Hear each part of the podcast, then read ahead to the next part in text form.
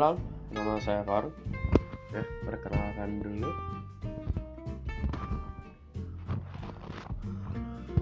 Ya, saya tidak uh, ingin sekali ngobrol-ngobrol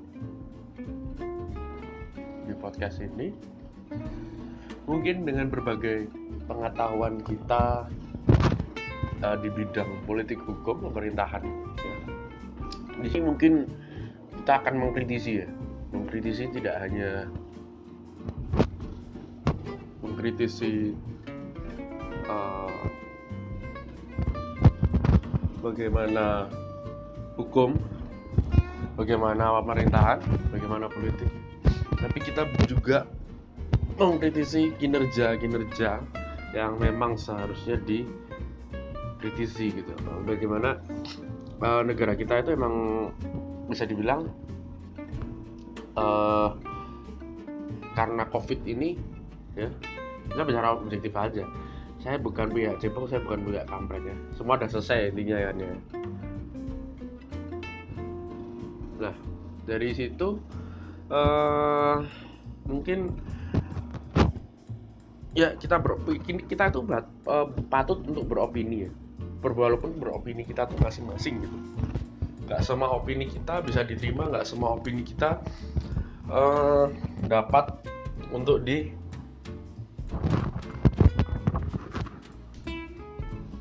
uh, di uh, terima satu sama lain gitu. Kita beropini kalau ya karena COVID-19 jadi banyak faktor ya. Faktor di mana uh, sekarang pada sekarang pada itu apa namanya? Uh, dolar contohnya ya contohnya aja dolar dolar turun ya kan? Dolar turun lalu perekonomian kita juga turun sebenarnya kita tidak mau menyalahkan pemerintah saya pun tidak menyalahkan pemerintah. Cuman kita bicara objektif saja ya.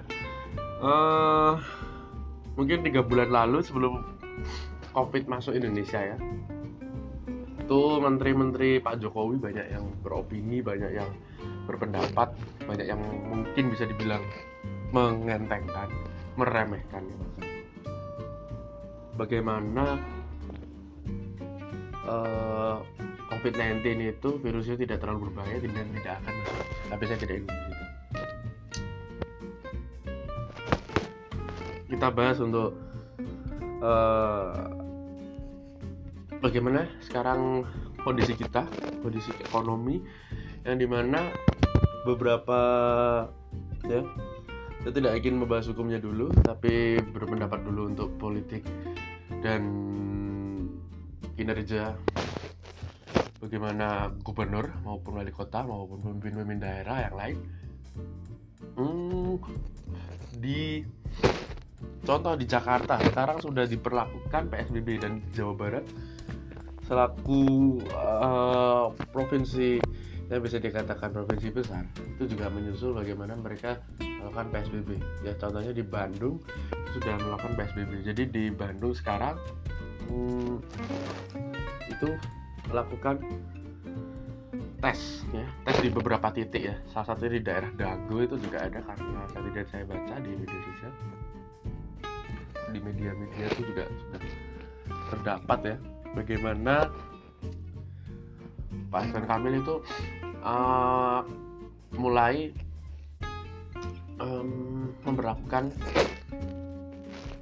PSBB di mana kita tahu kalau Jawa Barat adalah provinsi kedua yang terbesar ya mungkin ya di apa kasus positif, uh, positif COVID-19 ini. Tapi kita tahu juga kalau uh, di Semarang juga sudah mulai menyusul ya angkanya ya mungkin sudah 123 sekarang. Terakhir saya baca 123 ya. Jadi COVID-19 ini emang sebenarnya berbahaya bro. Berbahaya. Kita tidak bisa remehkan. Makanya kita harus melakukan social distancing maupun physical distancing. Yang kerja ya kerja. Yang uh, emang tidak kerja ya dalam arti disuruh kerja di rumah ya di rumah aja gitu. Efeknya emang banyak bro. Mulai dari pendaftaran kuliah yang mundur diperlakukannya. Ya uh, pendaftaran kuliah di saat sekarang itu banyak ya diperlakukannya. Beda dari tahun kemarin maupun tahun-tahun yang lalu di mana memang uh, daftarannya itu sudah tidak ada yang namanya uh, uh, UTBK lalu BM PTN ya. kita tahu itu juga berimbas ke situ gitu. tapi kita tidak ingin mendalami itu dulu ya topik saya nah topik saya sekarang adalah kita saya ingin fokus ke beberapa berita heboh. Beberapa waktu lalu berita heboh bahwa ada staf khusus presiden yang di mana adalah staf khusus milenial. Mas Adi Tovan ya, menyurati 7092 kalau nggak salah gitu ya. 7000an uh, kecamatan atau camat kepala eh, di camat ya. Jadi kita tahu ya itu sebenarnya tidak harus dilakukan. Ya mereka uh, dia mengatasnamakan perusahaannya ya yaitu PT Amarta di mana dia mengajukan beberapa uh, beberapa hmm, anggaran beberapa anggaran yang diminta ya, diminta untuk menanggulangi COVID-19 kita lihat dulu cek saya cek dulu beritanya. Ya.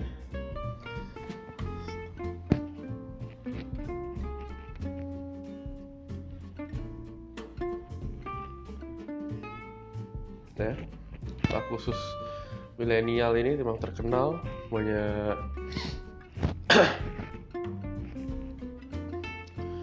yang mana ya kontroversi ya, jadi yang terlibat tidak hanya si Adi Tovan ya tapi juga CEO atau co-founder dari Ruang Guru yaitu Bill Vadevara itu juga uh, terlibat dalam bagaimana kasus ini ya. ya. Banyak berita-berita dan media-media yang melakukan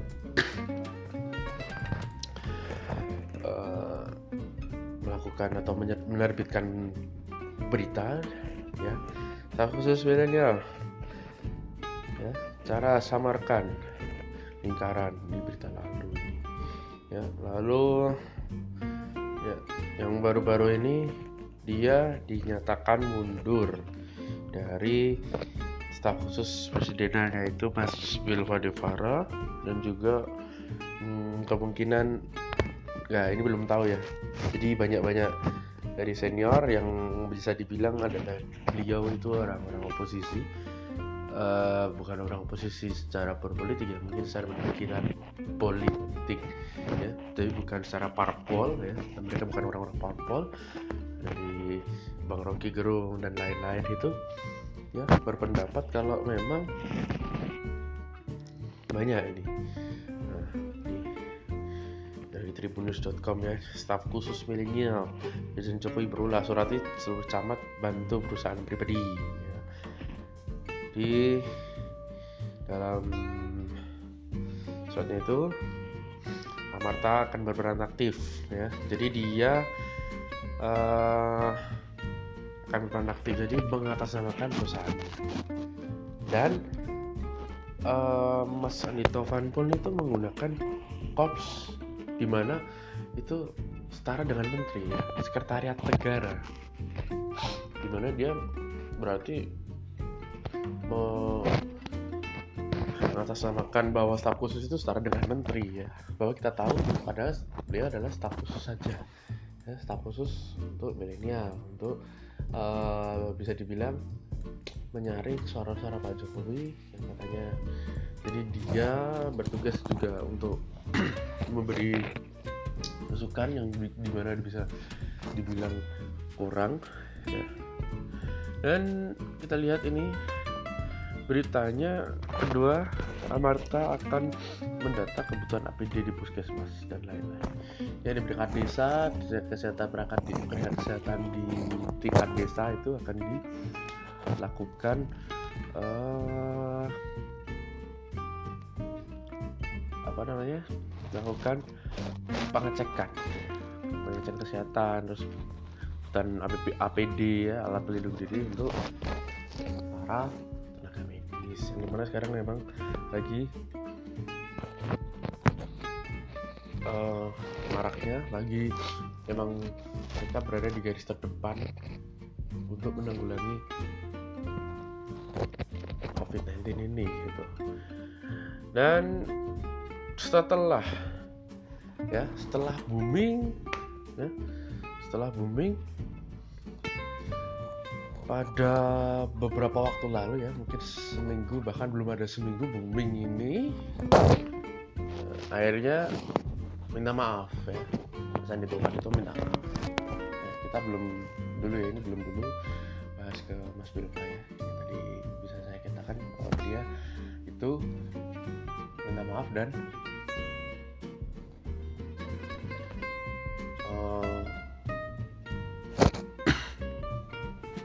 Apa namanya?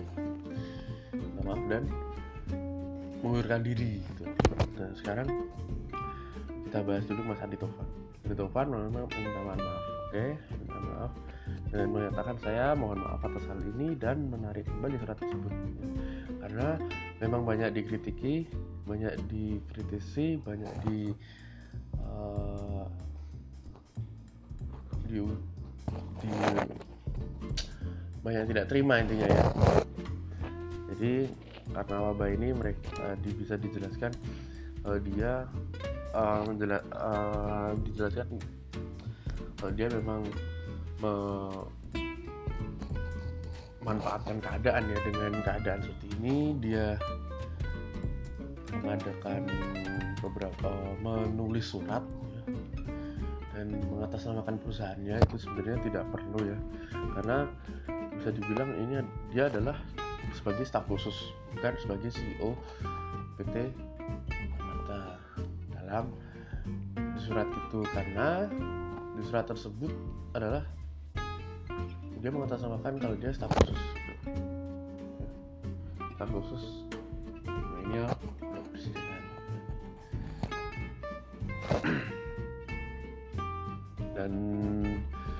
kelihatannya belum ada ya jadi uh, belum ada ketidaklanjutan dari Mas Andi Tovan ini bagaimana dia akan mengundurkan diri atau tidak ya. untuk setelah permintaan maaf ya, Mas Andi Tovan berpendapat saya akan terus membantu pemerintah dalam menangani penyebaran COVID-19 bekerjasama dan bergotong royong dengan seluruh masyarakat baik pemerintah, swasta, lembaga, dan organisasi masyarakat lainnya untuk menanggulangi, menanggulangi COVID-19 dengan cepat. Apa Adi Topan? Ya. Jadi memang Mas Adi Topan ini usianya udah 33 tahun ya, tapi nggak tahu masih jadi staf milenial ya. sedikit profil ya, profil bagi yang belum mengenal dia, lulusan dari Harvard Kennedy School. Di dunia entrepreneur dia lulusan entrepreneur di sana. Dia, dia banyak meraih penghargaan atas inovasi dan kepedulian sektor UMKM dan dia juga lulusan ITB ya, pada sarjana ISNIS. Beberapa tahun lalu ya. Ya ini banyak berusaha di bidang mikro berusaha di UMKM itu banyak. Dan yang mempunyai uh, PT Amarta. Jadi begitu ya, mungkin ini cuma opini ya teman bukan ada saling bukan menghujat bukan merendahkan bukan. Ini beropini saja seharusnya dilakukan ya. Sebenarnya tidak perlu dilakukan untuk menulis surat mengatasnamakan uh, dia dengan perusahaan pribadinya. Kalau memang untuk berniat membantu ya itu dengan staf khusus presiden. Dan ini ada uh, mungkin next ya kita lanjut membahas bagaimana Mas Bill Padivara mengapa mengundurkan diri gitu. Oke, sekian. Terima kasih. Selamat malam.